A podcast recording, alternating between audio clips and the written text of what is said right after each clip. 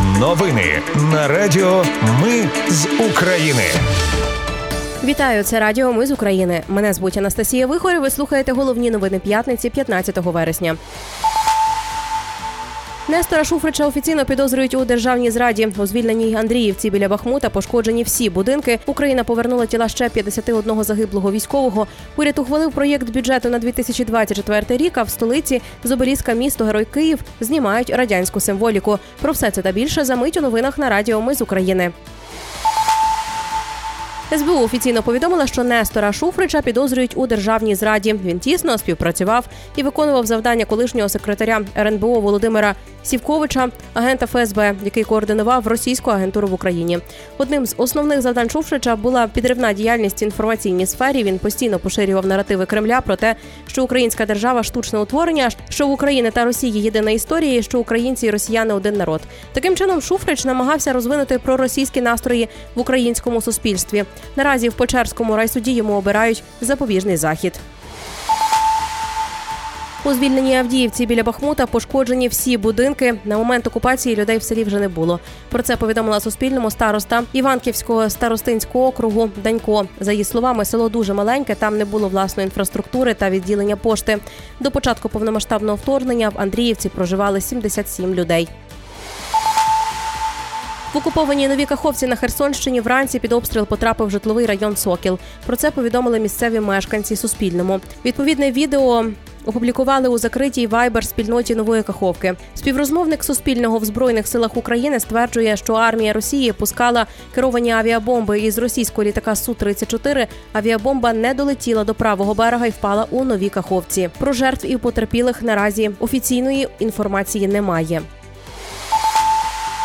Низка українських змі з посиланням на джерела в СБУ стверджують, що вчора український морський дрон підбив російський ракетний корабель Самум. Морський малюк влучив у задню праву частину судна, внаслідок чого корабель втратив хід, і росіянам довелось відбуксувати самум на ремонт.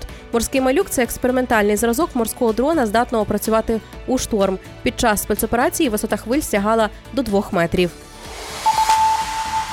Прем'єр-міністр Ізраїлю Бенямін Нетаньягу під час візиту до США зустрінеться з Володимиром Зеленським на засіданні Генасамблеї ООН. Це буде їхня перша особиста зустріч після початку повномасштабного вторгнення. Україна повернула тіла ще 51 загиблого військового. Загалом вже вдалося репатріювати тіла 1832 українських захисників.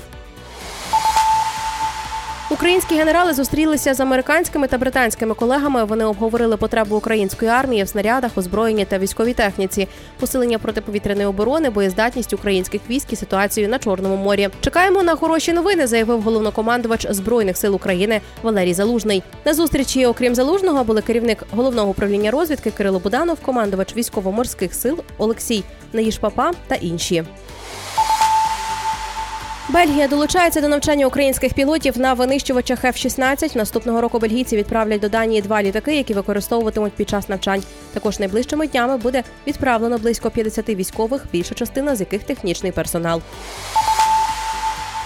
Уряд схвалив проєкт бюджету на 2024 рік із власними доходами загального бюджету у понад півтора трильйони гривень та видатками загального фонду у понад 3 трильйони. Про це повідомив прем'єр Шмигаль. За процедурою до 15 вересня проєкт повинні подати у Верховну Раду. До речі, нардеп Железняк повідомляє, що уряд ухвалив підвищення мінімальної зарплати з 1 січня. Мінімальна зарплата буде становити 7 тисяч 100 гривень, а з квітня 8 тисяч гривень. Також 1 січня піднімається прожитковий мінімум до 2920 гривень.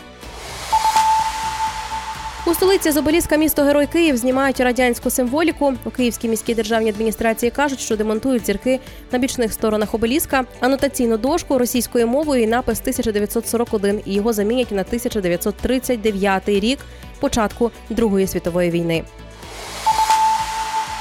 Це були новини на Радіо Ми з України. Мене звуть Анастасія Вихор. Наші новини про те, що дійсно відбувається в Україні. Ми не робимо новини, зважаючи на чиїсь політичні чи бізнес-інтереси. У нас тільки реальні факти. Якщо на вашу думку, те, що ми робимо, важливо, підтримайте нас. Заходьте на сайт Ми з України.ком та тисніть кнопку Підтримати. Почуємось. Радіо Ми з України перемагаємо разом.